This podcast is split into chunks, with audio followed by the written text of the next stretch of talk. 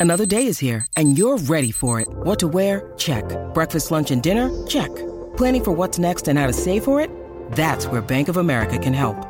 For your financial to-dos, Bank of America has experts ready to help get you closer to your goals. Get started at one of our local financial centers or 24-7 in our mobile banking app. Find a location near you at bankofamerica.com slash talk to us. What would you like the power to do? Mobile banking requires downloading the app and is only available for select devices. Message and data rates may apply. Bank of America and a member FDIC.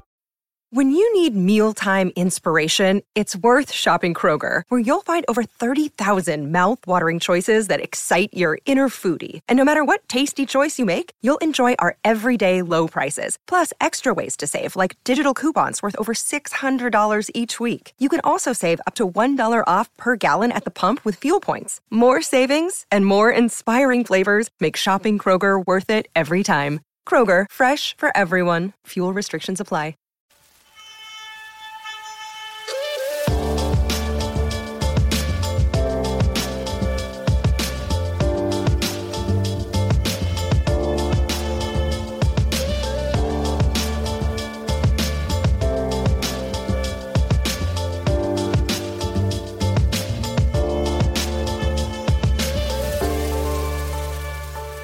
Hello, Bulls fans, and welcome to another episode of Bulls HQ, a Chicago Bulls podcast on the Blue Wire Sports Podcast Network.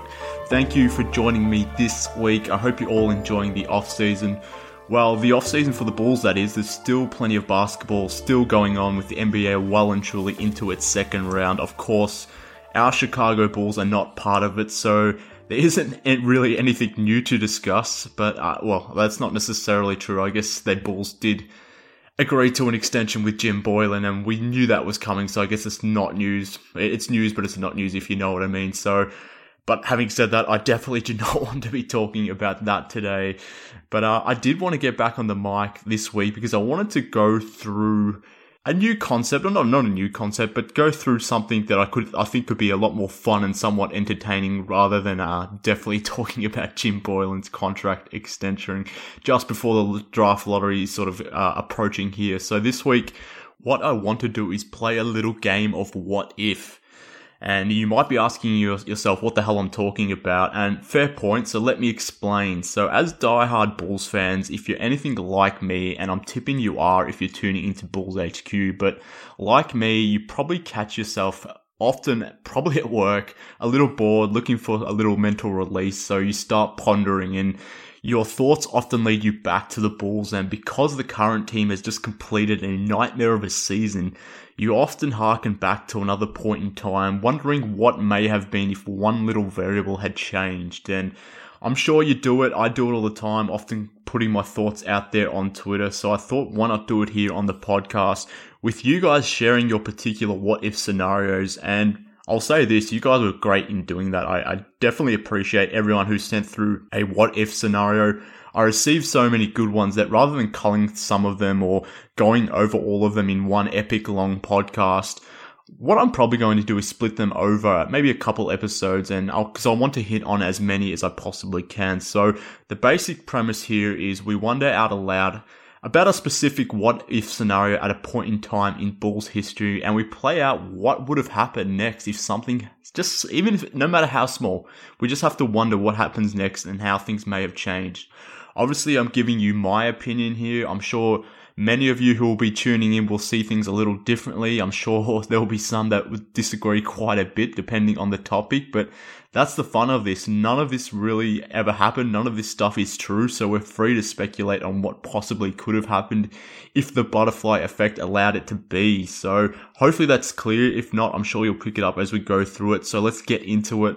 Like I said, I've received so many what ifs that I thought the best way to go through this would be to go through it in chronological order, going from oldest to newest. And this one here, I mean, wow, what a moment in time this one was. This one comes in from Serge, and basically we're going to start back, we're going to, we're going to go back to about 1994 with this one, and, and Serge asks, what if Hugh Hollins doesn't call a foul on Hubert Davis's three?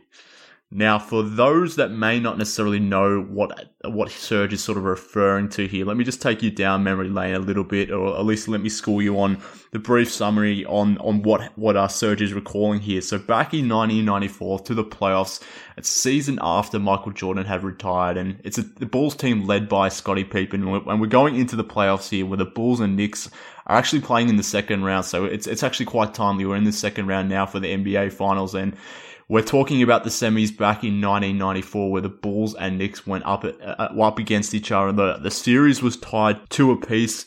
We're in Madison Square Garden. The Bulls are currently leading the, the other Knicks 86-85 with about 7.6 seconds left in game 5 with the Knicks inbounding the ball. So Bulls up 1 point, 7.6 seconds left in the game.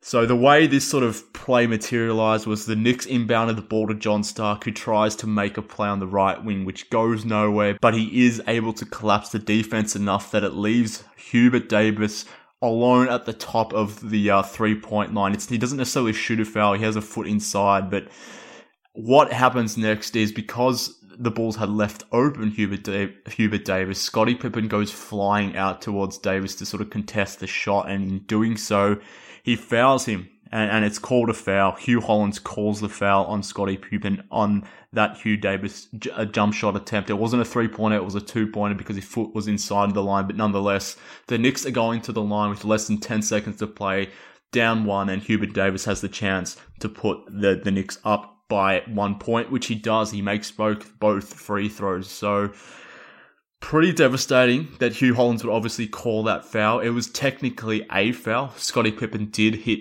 hit um, Hugh, Hubert Davis on the arms. He hit him on the follow through. There was no no, no body necessarily. Um, so technically, by the letter of the law, it was a book. But the thing about that play is back in then, even though it wasn't necessarily a foul, it's not a foul call that refs typically made. So that's why it's referred to as the phantom call because it was just not a play that often got called. And, you know, you would watch NBA basketball back in the mid 90s and that just simply wasn't a foul. Technically it was, but it was just so soft that you would call a foul in that moment with seven seconds left, or at that point, even less than seven seconds left. So it was a huge moment in time for the Bulls because had they won that game, they go back to the United Center up 3 2. Game 6 back in Chicago's building with the opportunity to put the Knicks away then well and truly for good. So the Bulls basically had a chance, had they won that game, to go back to Chicago, all they needed was one more win, assuming they got that or that call doesn't go through, and then they're going straight through into the Eastern Conference Finals, which you can imagine post Michael Jordan is actually a pretty damn impressive achievement.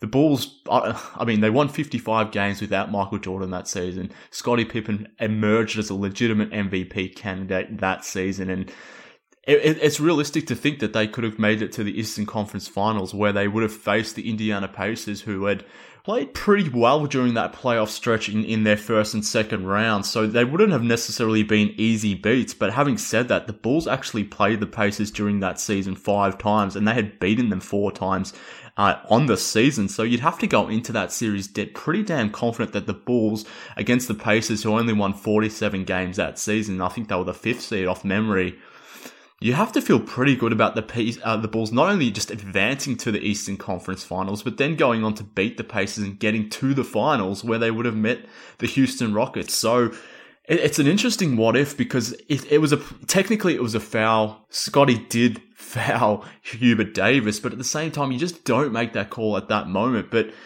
I mean, the Bulls, if they win game five in New York, go home and beat the Knicks in game six as they did in actual real life, then if the Bulls go through that Eastern Conference Finals, I think they match up extremely well against the Indiana Pacers. They probably beat them in five or six games too with home court advantage. So I think the Bulls go to the finals at least. Do they beat Houston? Do they beat, beat Hakeem Olajuwon? I mean, that's tough to say. They didn't really have a matchup against Hakeem, but at the same time, the Knicks pushed, uh, pushed the Rockets to seven games, if I'm not mistaken, uh, from memory. So given that the Bulls really took it up to the Knicks without Michael Jordan, surely they would have been a decent, uh, a, had a decent chance to really give it to the Rockets that season too. So, I mean, we're talking about about a situation where the Bulls actually could have won a title post Michael Jordan, which is just nuts to think about. That's how good Scottie Pippen and the rest of the team were that season.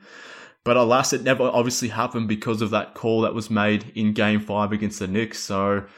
I don't know, man. I don't know if the Bulls win the title. I'll, I'll probably I'll probably be conservative and say that they probably didn't have the right mass, matchup to stop Hakeem Olajuwon. But at the same time, I think it's realistically possible that they may they make the finals. So to have that sort of stripped away because of one call, it is disappointing. I mean, it's not necessarily just the one call. Obviously, there was two games left in that series, but I mean, you have to feel pretty good about the about the Bulls making the chance their chances making the finals had that call gone their in their favor. But obviously, that wasn't the way it played out. But um, I mean, yeah, that, that's why I wanted to do this because it's fun to ponder and, and, just fun to think about what if and what could have happened if that call didn't made. But um, unfortunately, it was. So thank you for sending that one in, Serge, and um yeah, it, it's actually funny to think about because there's a lot of there's a lot of moments during the dynasty periods where a lot of things obviously went right for the Bulls, but that was that one moment that um, at least sticks out to me straight away. That things uh, obviously didn't go the the Bulls' favor in that instance, but I mean you can't complain too much. We got six titles during the nineties, nineties, so um,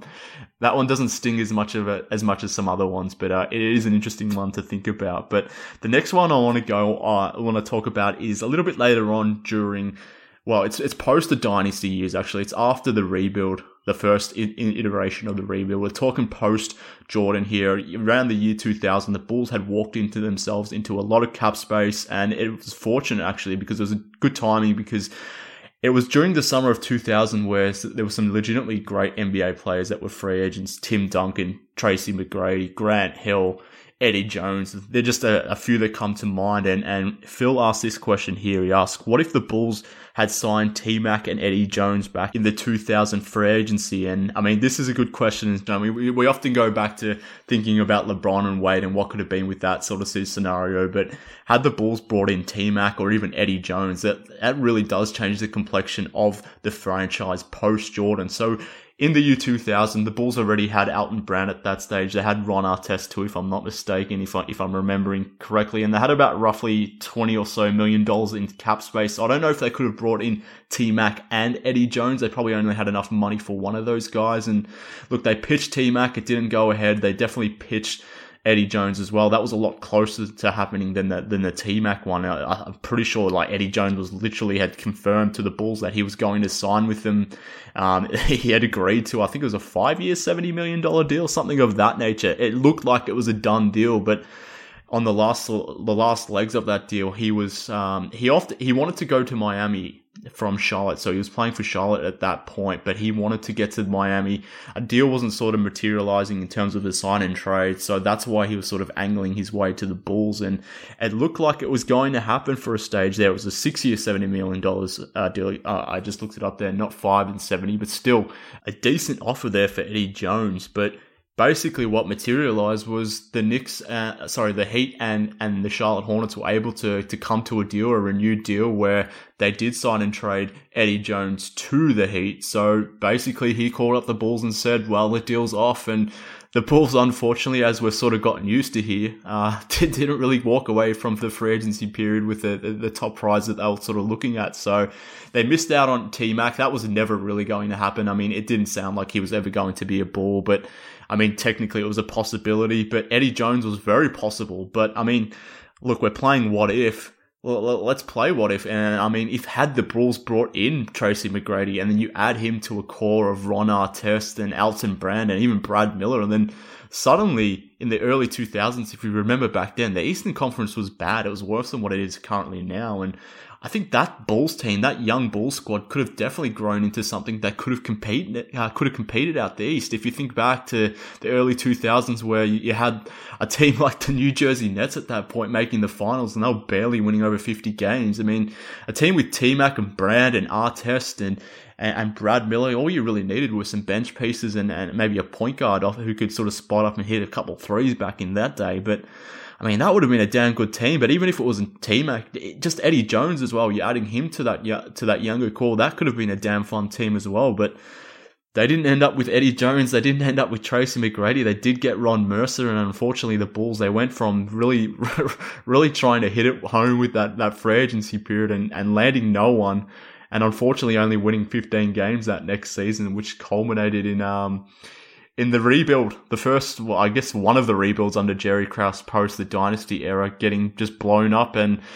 I guess a season later, Elton Brand was shipped out for Tyson Chandler, and and Krause went the Curry and Chandler route, and we all know how that played out. So, yeah, it would have been nice to get T Mac. Obviously, never happened. Never happened. He went to Orlando with Grant Hill. Tim Duncan stayed in San, uh, in San Antonio and forged out the career he did, and Eddie Jones went to Miami. But yeah, the Bulls got Ron Mercer, and that didn't necessarily play out. But um, it's unfortunate to think about. The whole brand era, it, it, it's an interesting parallel to a lot of a lot of what's going on right now. So well, maybe not necessarily right now, but if you go back two years where the Bulls had Jimmy Butler and, and not a whole much else, but they decided to blow it up and head for that rebuild. So the Bulls never really believed in Elton Brand being that franchise player. They didn't want to pay him that max deal. A max deal was definitely coming for him given he was, he was the only player really worth a damn on the roster.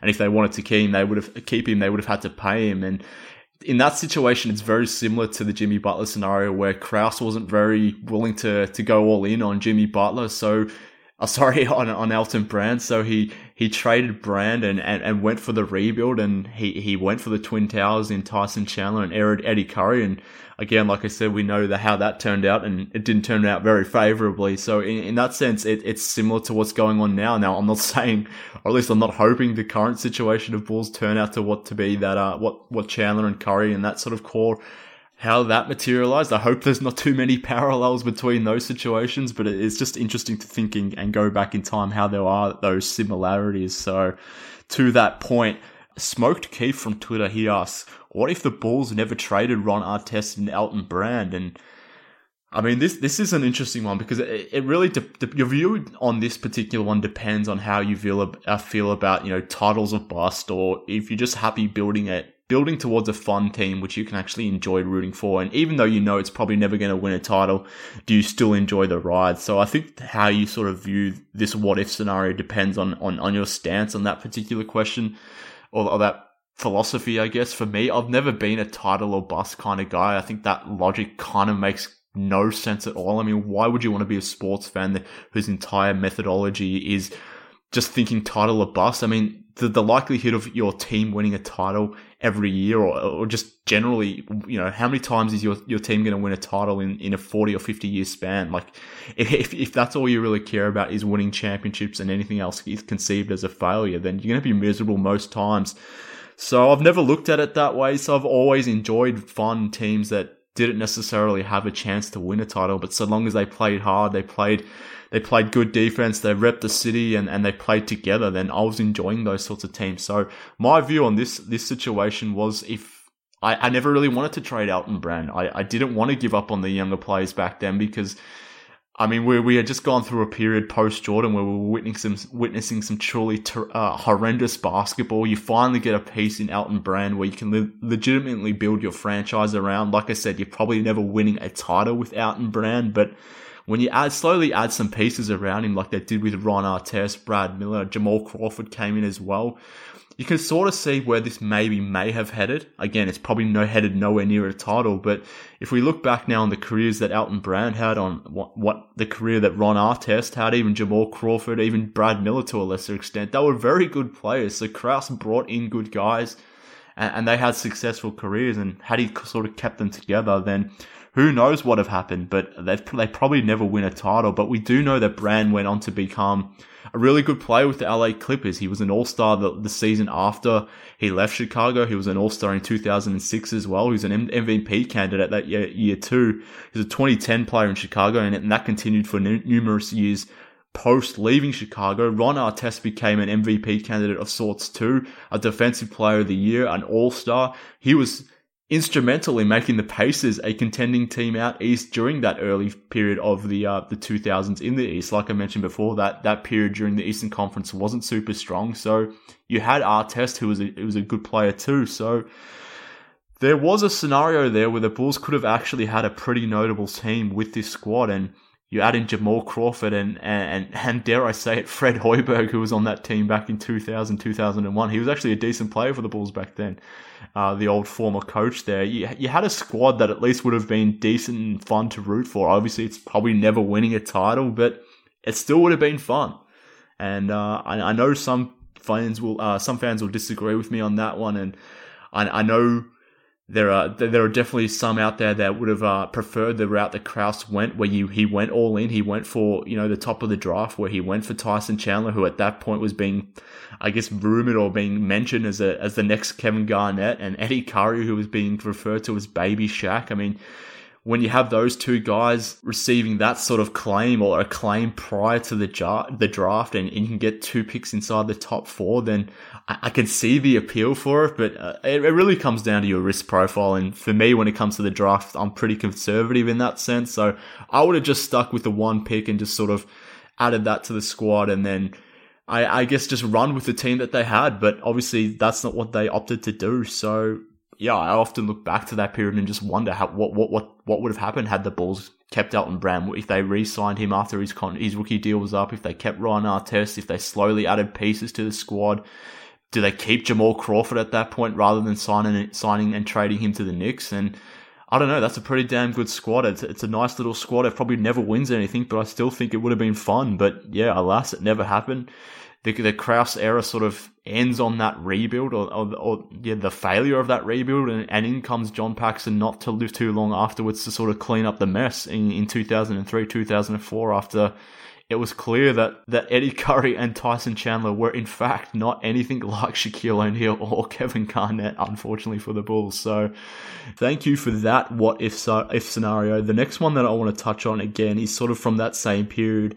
And this one comes in from Andy Netzel. He asks, what if Jay Williams never rides a motorcycle? So this, this one's an interesting one. So the Bulls second rebuild under Krause they needed every ounce of lung for it to work. So Jay Williams crashing his motorcycle after his rookie season, never to return the court to the court again.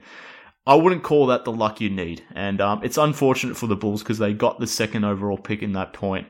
They uh they they selected Jay Williams, who had a so-so rookie year. He uh, he wasn't that great to be honest with you. He shot less than forty percent from the field, thirty-two percent from the three-point line, but he was showing signs towards the end of that season that you didn't necessarily want to give up on the guy, but I mean, he wasn't necessarily a home run pick, I'll put it that way. So, I mean, in terms of the rebuild itself, at that point, if Jay Williams doesn't fall off his motorbike or if he doesn't even ride it and comes back next season, I'm still tipping that rebuild probably fails. I mean, I, I don't think Jay Williams has any sort of determining effect on Eddie Curry or Tyson Chandler becoming better players or anything of that nature. I don't think Williams was good enough to sort of dictate that. We're not talking about rookie Chris Paul here at all. Um, and, and so I don't think Jay Williams was much good himself. Nine and a half points in his rookie season, four and a half assists. He was decent. I mean, 64% free throw shooter from a guard in your rookie season. It doesn't give you much faith in terms of what player he could have been. But that said, I mean, the Bulls won 30 games in Williams' rookie year, a, nine, game increase on the previous season, in large part because they had someone that could finally do some halfway decent stuff with the ball, which, in, um, which was Jalen Rose at that point. So, I mean, the biggest what if with Williams is what it means for the team post Jerry Krause. He Krause resigned after 2000 after the 2003 season, which, like I mentioned before, entered John Paxson at that point. And his first real move as GM was to draft Kirk Hinrich in the 2003 draft with the seventh overall pick. Now, if Williams never gets hurt, does Paxson still draft Kirk Hinrich? He, he probably does, as Hinrich played some shooting guard in college and he was a, a prototypical Pax player. So, I mean, he probably still does draft Hinrich, but suddenly your your backcourt now features J- Jay Williams, Kirk Hinrich, and Jamal Crawford. So Crawford probably at that point still probably ends up in New York in 2004, 2005 because Jamal Crawford wasn't a John Paxson player at all. So with with Hinrich and Williams still around, I guess the question now becomes when you go forward one year. And do the Bulls then draft Ben Gordon in 2004? Uh, that I don't know because I'm assuming they still trade for Luol Deng at, with the number seven pick. They, they pick up Luol, but is Gordon still the play if Paxson feels he, like he already has his backcourt in Jay Williams and Kirk Hinrich? So that's an interesting thing to ponder. And they're two guys, they're both from big products or big college programs where I could imagine Paxson buying into Williams and a Kirk Hinrich backcourt. So I, I still probably think he probably takes Ben Gordon, given that the next picks after Ben Gordon were Shaun Livingston, Devin Harris, and Josh Childress. They were the picks made between Gordon and before Deng, so it's fair to say that Gordon's still probably the pick that he makes, but it's also fun to think about that not long after uh, Deng was Andre Iguodala, so maybe if, if, if Paxson's really confident in Williams and Hinrich as his backcourt, uh, backcourt going forward, maybe he, he trades for Luol Deng, but maybe he also, you know, takes a risk and not necessarily a risk, but I mean, in Andre Iguodala was taken with the ninth overall pick. Maybe at that point he sort of reaches a little bit and, and drafts Iggy at three or, or something of that nature. Maybe he goes with Deng at three and hopes to trade for, for Iggy at number seven, something of that nature. So uh, it's just interesting to think about what the, the ramifications are for Williams sort of staying on the roster before or, or longer than what he eventually did and, and how that shapes the baby Bulls era. So that's probably the more interesting thing for me to think about what, what would have been with Jay Williams. I don't think he ends up being much of a player. I don't really think he salvages that second rebuild under Krause with Curry and Chandler, but it's interesting to think what Jay Williams in that sort of timeline does to the baby Bulls era and how that sort of affects the draft. So that's where I go with that one. And, but, uh, like, like I said, I, I don't think Williams himself really dictates too much too quickly anyway. I think he the Bulls probably would have moved on from him pretty quickly. And in that sense, there's a lot of parallels to to Kris Dunn right now, where you know for a period at least the Bulls probably would have felt quite confident in Jay Williams, but after you know one or two seasons, maybe three seasons, they probably would have figured out that he's not the guy. Like we're sort of realizing now with Kris Dunn. So maybe it's a situation where you invest some time and years into a guy only to realize soon enough that he's probably isn't the answer. So maybe it doesn't change much at all, but look, it sucks for Jay Williams. Obviously, his career never became what it did or what he wanted to be. So that's probably the more impactful thing that more so for the Bulls. It, it probably hurt Jay Williams significantly more than what it did the Bulls. So that sucks for him, I guess. But, um, yeah, I, look, I don't think about that one too often, to be honest with you. But this next one, which is submitted by VJ Vemu, I think about this constantly. and this one is what if the Bulls didn't trade LaMarcus Aldridge to the Blazers on draft night? Oh man, I think about this one all the time. Now, at this point, Paxson was very much well established as the, in his GM role. It's fair to say that during his first few re- years in the rebuild, he was doing a pretty damn good job. And, you know, he's, in his first season, he had drafted Hinrich and be- begun to tear apart what Krause had built. He trades out Jalen Rose, Donyell Marshall, and Lonnie Baxter to Toronto for Antonio Davis, Jerome Williams, and Chris Jefferies. More Pax like players, if, if you wanted to refer to that. He, he then drafts Ben Gordon and, and Luol Deng and then follows that soon after with a signing and trading of Jamal Crawford to the New York Knicks for Othella Harrington, Dikembe Mutombo, and Frank Williams. So that was a pretty good trade. I, I I'm, I'm of that of opinion. And then Paxson brings in Bulls legend, uh, and I say legend somewhat in tongue in cheek, but he's one of my all time favorite Bulls. But he signs Andres Nocioni as a free agent, and he adds that guy to the core. And he was a damn good player during his time uh, with the Bulls, and I love Noach. I mean, so Pax was doing some good things. He then trades Dikembe Mutombo to the Houston Rockets for Adrian Griffin, Eric Piatkowski, and Mike Wilks.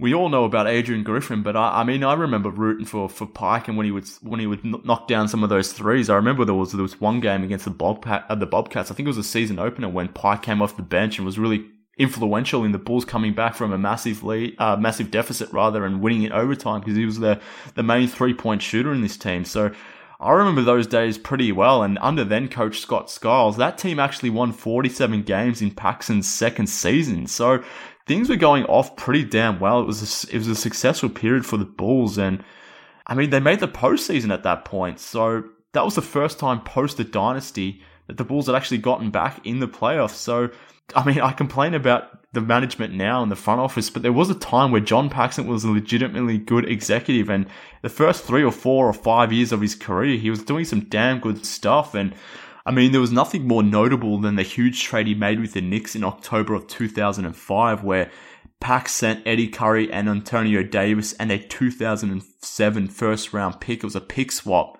He sent that to the Knicks with J- uh, Jermaine Jackson, Mike Sweetney, Tim Thomas, an unprotected 2006 first rounder, that 2007 pick swap, which I mentioned before, and a 2007 second round pick and a 2009 second round draft pick. So Pax Actor absolutely destroyed the Knicks in that trade because that 2006 unprotected pick actually ended up being the second overall pick in the 2006 draft. So not only did he manage to sign and trade Eddie Curry, who the Bulls didn't even really want to sign at that point, they, the Knicks were basically bidding against themselves. He was able to get rid of Eddie Curry, who he didn't necessarily want anyway, but he got a he got the second overall pick for doing so. And basically that pick could have been LaMarcus Aldridge. Now, obviously, as we're all aware, the Bulls never kept LaMarcus Aldridge. They traded down and they received Tyrus Thomas from the Portland Trailblazers instead, which I mean, a lot of people will still argue that that was the right move. Again, like I said a little bit earlier, I'm pretty conservative when it comes to the draft, so I would have kept LaMarcus Aldridge.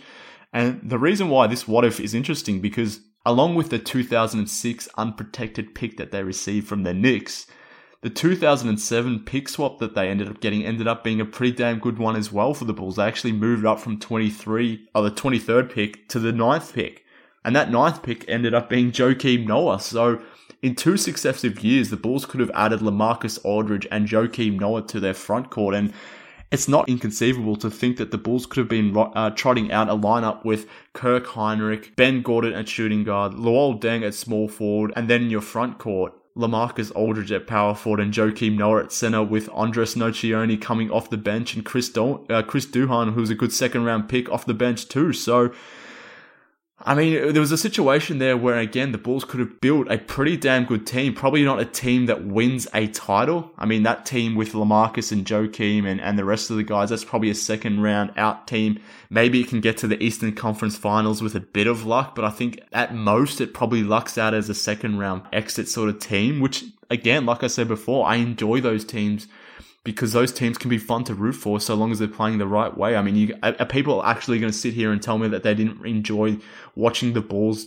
post Derrick Rose's ACL injury? I mean, obviously that was tough having no Rose, but that 2013 team, that 2014 team where Nate Robinson went crazy in the playoffs, but then the following season you had Joakim Noah turning into an MVP candidate and DJ Augustin coming from nowhere and being a really damn good player for the Bulls.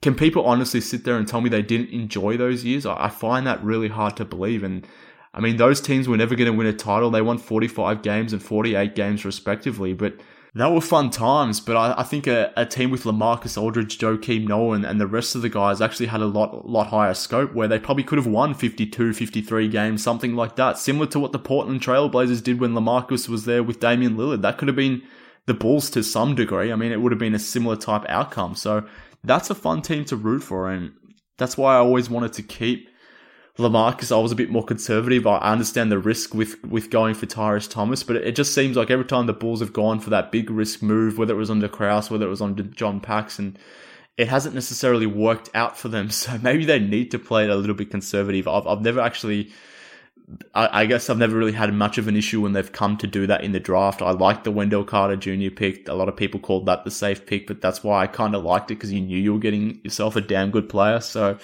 I don't know. It, it would have been interesting. Obviously, the Bulls still in 2006. They they went out and got uh, Ben Wallace in free agency, who you still hear about being the top prized pick, uh, top prize free agent in 2006. Whether it's fans or or even Bulls management, they'll still refer back to that as as how uh, the as evidence, I guess, that they can land that big fish. But um, I, I, mean, Ben Wallace was was kind of important. He played his part in that 49 win season, and if you just sort of sub in Lamarcus Aldridge in Tyrus, Tyrus Thomas's place, does does that 49 win season become 51, 52 wins? Maybe I, I don't know, but I do know this. I think the the following season thereafter, after a pretty damn good season in 2006, where or 2006 2007, when the Bulls won 49 games and again went back to the playoffs, I'm pretty confident in the 2007 2008 season where things really fell off. I, I don't think they win 33 games if they had Lamarcus Aldridge instead of Tyrus Thomas. I think in that situation, it, it looks a little bit differently. Obviously, Scott Scott Skiles was fired in that season. The Bulls had three coaches during that season. I mean, I think Pete Myers coached one game. It may have been it was one game or something very minimal. And before long, I mean, then the, the other Jim Boylan, not the current Jim Boylen, but the the one from yesterday. He became the interim coach for a period of a period of time there. I mean, the Bulls probably still go through that nonsense where they're changing coaches, but rather than being a 33 win, maybe they're a 36, 37, 38 win team. So I don't think they fall off as far as what they did that season. But even if they do, you still feel confident because at that point you've also added Joakim Noah to the mix. So even though the team's sort of falling apart, Scott Skiles is gone, Ben Wallace is looking very old you still know that you've got Lamarcus Aldridge and jo- Joakim Noah as your future front, court. So rather than just being left in the situation where Ben Wallace looks like a hack and Tyrus Thomas isn't necessarily getting it together and, and isn't looking as good as what Lamarcus did, who in his second season was averaging 17 points and 8 rebounds for the Blazers. I mean, you're still probably being, you're still feeling good about the situation, at least going into the following year, but I mean, the biggest what if with this whole thing, and, and it's the one that keeps being brought up with LaMarcus Aldridge situation is if you get Aldridge, then do you get Derrick Rose? And I mean, it's a fair question to ask. And, and like I just said, if the Bulls aren't as bad as what they were in 2008, do they end up with the ninth worst record in the league? And, and that's important because as we know, the Bulls jumped up from ninth to first in the 2008 draft and with that 1.7% chance of jumping up to, to get to that number one pick, which obviously happened, they they selected Derrick Rose, but maybe if you have Lamarcus in place with this team and they win an extra four or five games rather than Tyrus Thomas, then maybe they're sitting 12th and they don't have those odds to jump up from from um, ninth, let's say, to, to first. They'd be you'd be looking to make a jump from 12 to first, which is even more remote than the the 1.7 percent chance they initially had. So. I guess that's the catch with that error that if you do have Lamarcus and you do have his floor raising ability, then you probably don't get Derrick Rose. You don't get all the, the years that follow on thereafter. You don't get that classic 2009 series against the Celtics. Obviously, you don't get Thibodeau and, and what sort of unfolded with those teams. But even beyond that, you know, do you even get things as small as do, do the Bulls make a trade for John Salmons and, and get to the, the, the the Eastern Conference playoffs under Vinny Del Negro at that point and do you have that epic seven game series against the Celtics? You probably don't because you don't get Derrick Rose. You, are probably maybe still going into the playoffs, but it's a very different Bulls team at that point. If you don't have Derrick Rose, do you do you hire Vinny Del Negro as your coach? Maybe you still do because the Bulls like to go for first timers as coach. But if for whatever reason, let's say Lamarcus Aldridge, Aldridge is in place, he's more of an established player. Does Mike D'Antoni choose? The Bulls over the Knicks back then. And, and how does that look? How does that change everything? I mean, maybe the Bulls are a different, completely different team, completely different identity. We, John Paxson actually wanted Mike D'Antoni to be the coach back in 2008, 2009.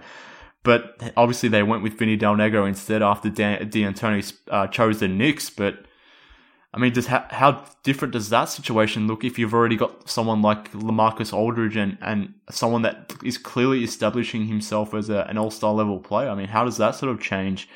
So by trading Aldridge to the Blazers for Tyrus Thomas, a lot really changes for the Bulls. It's a, it's a real sliding door moment for the franchise. We we know the Bulls obviously end up trading Thomas to the Bobcats, and it ended up like a good deal for the Bulls as they received a future first rounder in that deal, which ended up being the pick that turned into Jusuf Nurkic in the 2014 draft, which I've definitely got more to uh, expand on a little bit later on. But so a lot really does change here, and, and it's not necessarily just on the periphery. It really does change the entire direction of the franchise. So it's hard to say what wouldn't, what would and what wouldn't remain, but if you look at the main pieces at least, a lineup of Hinrich, Gordon, Deng, Aldridge, and Noah is pretty damn good.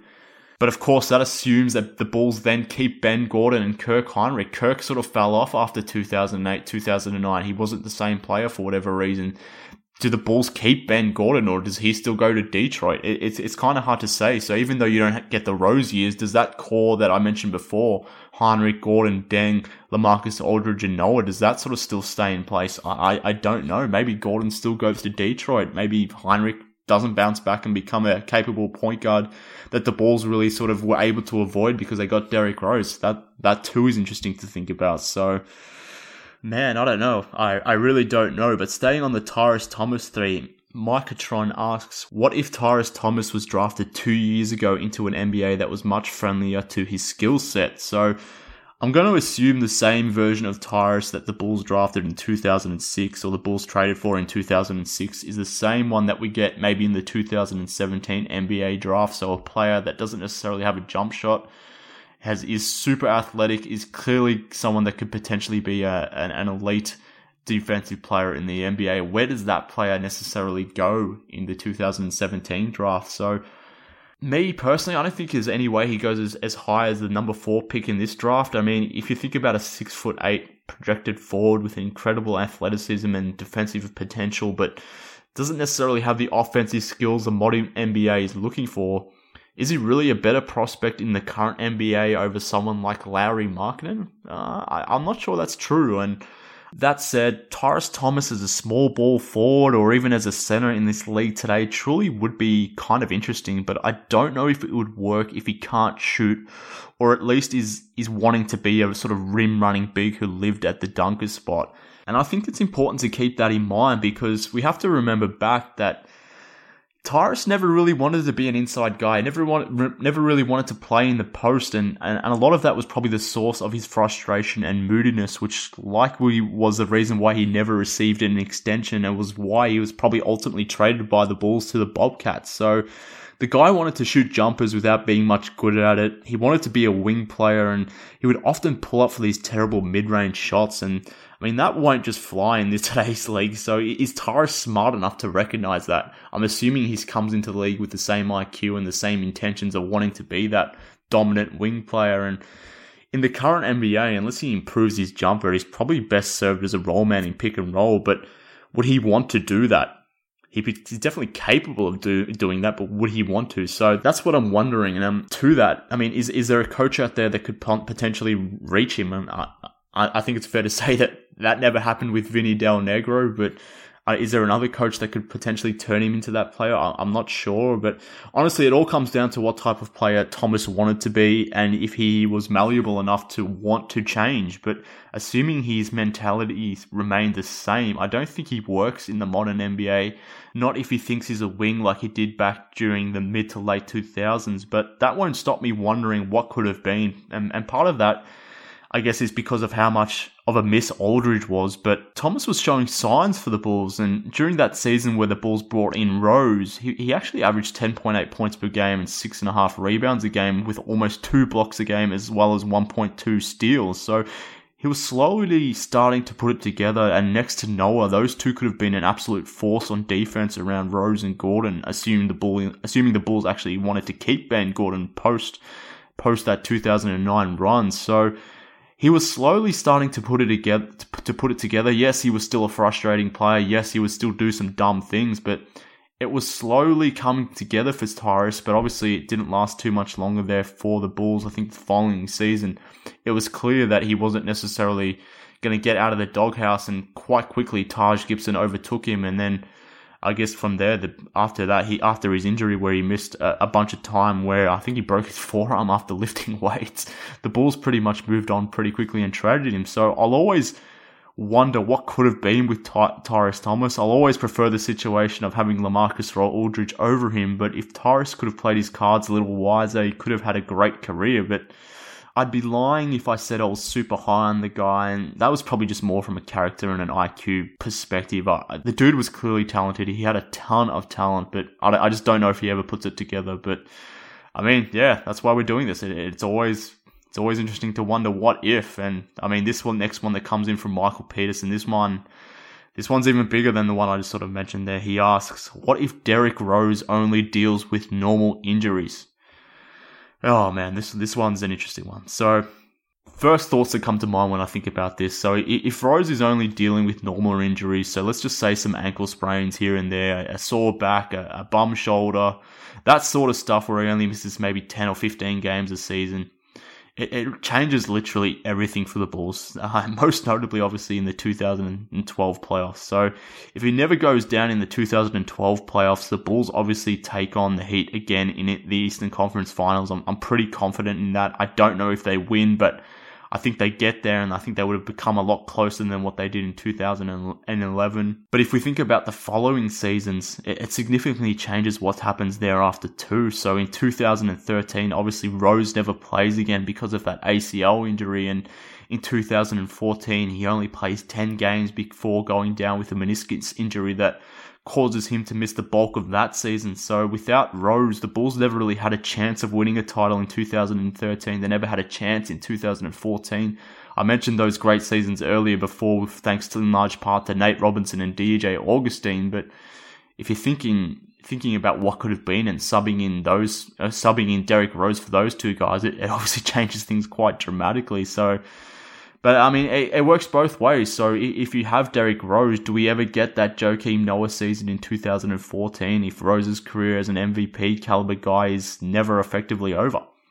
So if Rose is around, does, does Joakim turn into that point center? I don't know if that happens. And thinking about that more broadly, does Jimmy Butler break out in the way he does if Rose remained healthy all those seasons? He, he probably does to an extent, but if you rem- if we remember in 2015 Jimmy and Rose sharing the ball, it, it whilst it was never hostile, there, there was some sort of a problem there. It didn't function uh, accordingly, and I mean that was with the Rose in his first full season back, and and he, he wasn't necessarily back to what he was, but you'd still have to think that that there would be some sort of issues that would persist. So that you have to consider that too. But going even further, if Rose never goes down with those sort of significant injuries and he's only hampered by minor injuries, do, do Thibs and management end up hating each other to the extent they did?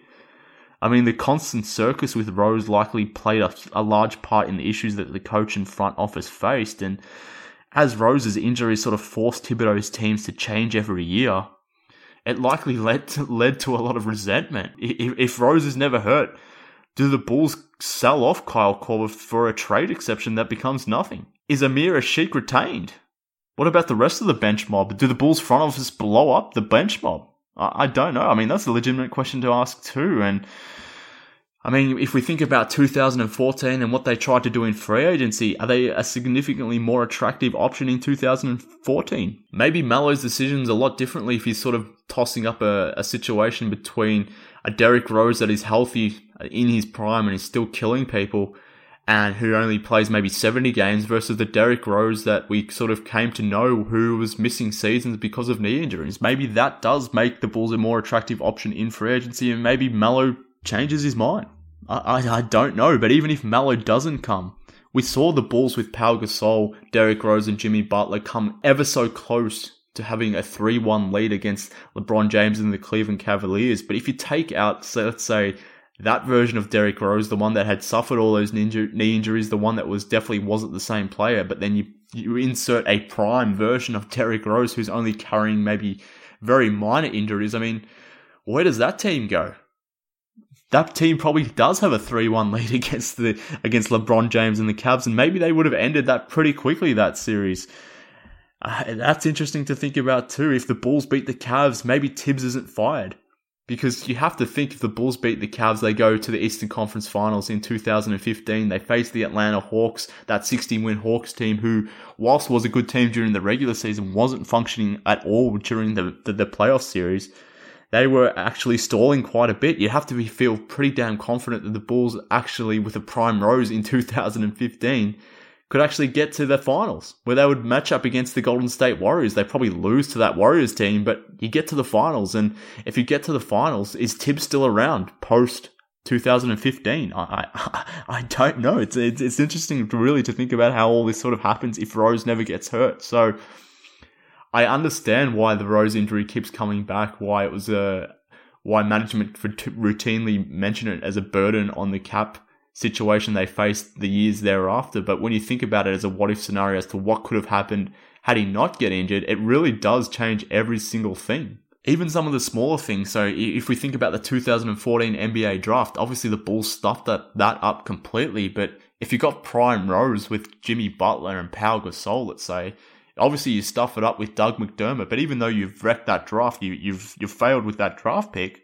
It's mitigated because you got prime Rose around still. Taking that a, a, step further, if Rose is still healthy now and playing well, that obviously the Jimmy Butler deal probably never happens. The Three alpha era never happens. The Bulls never trade Taj Gibson for Cameron Payne, Jerian Grant, and Robin Lopez because obviously they're not trading a, an injured Derrick Rose to the Knicks. The rebuild never happens. And who the hell knows? Maybe they get lucky one year and win a title. I, I don't know. Probably not, but you, who knows? And, and, assuming Rose and Butler did work it out, retooling the roster around Rose, Butler, and then when you add in Mirotic, maybe it could have been something else. And, and you don't need to go down the rebuilding path that the Bulls currently on if you still have a prime Rose. So, I mean, the team probably doesn't have the cap space to go fishing in 2016 because Rose at that point presumably has re-signed, but still a Rose, Butler, and Mirotic three man unit moving forward as Noah and Taj sort of move into their twilight years, that would have been fun as hell. So as you see, literally everything changes if Rose never gets hurt. And if we just assume he has even the base level of health as someone like Damian Lillard or Kemba Walker, the Bulls continue to be a long-standing force in the East. But um, yeah, then obviously they're not. But sure, there's a lot of moving parts there, and a lot of things can change. But just to think about the amount of discord and nonsense that has surrounded the Bulls over the years, a lot of it, if not most of it, goes away if Rose never tears his ACL and obviously that's not his fault, but but if it never happens, I, I don't think Thibodeau and management hate each other to the to the extreme lengths that they did. You never get the Reggie Rose saga where he's speaking on behalf of his brother in in, in the media. You, you, never get the city of Chicago or, or parts of it turning on Rose. The front office is maybe not loath to the degree to the degree that it currently is. So I mean, hell, they maybe even be viewed favorably at this point if that Rose injury doesn't happen and, and, and all the following things that sort of occurred never happen. So, I mean, just, just when you think about it all and, and what the Rose injury meant and, and how it sort of compounds and just adds to all the nonsense that sort of followed, it, it really does change everything. Oh man, just reliving all that and playing all, all the possible machinations, man, is that still sad. that feeling of being robbed will never go away. Uh, it, it just won't. It's probably best not to talk about it, even though I've just spent the last 10 minutes doing so. But I mean, if we're doing a what if show, Rose and what could have been may just be the most pertinent one. So, oh, I don't know, man. But I, I, it's probably a good time to take a break right now. I need to collect myself, go outside, breathe in the air, watch some kittens on YouTube or something. Just something that'll make me a little bit more appreciative of what we do have because that last bit really actually brought me down a little bit. So uh, this is actually probably a pretty good time to hit pause on this on the show. So what do you say we come back later in the week and do part two of these what if scenarios a little bit later on in the week? I promise you that they won't be dep- as depressing as this rose stuff. Well that may not be entirely true. We've got some Butler stuff coming up. We've got some three alpha stuff, and we of course have the McDermott trade to go over. But there's some happy stuff included as well, specifically around Zion. So none of it will be as sad as the Rose stuff. So let's do that. We'll break for now, but be on the lookout for part two later this week. You'll find it in all the usual spots. In the interim, follow Bulls HQ on Twitter at Bulls HQ Pod, and follow me on Twitter too while you're at it at MK Hoops. And while you're at it, be sure to check out Blue Wire. You can do so by searching for Blue Wire in your podcast app, by going to bluewirepods.com, or following the network on Twitter at BlueWirePods. So check out all that, and as I said, I'll be back later in the week for part two of your what if scenarios. Looking forward to it. But until then, this has been Bulls HQ. Speak soon.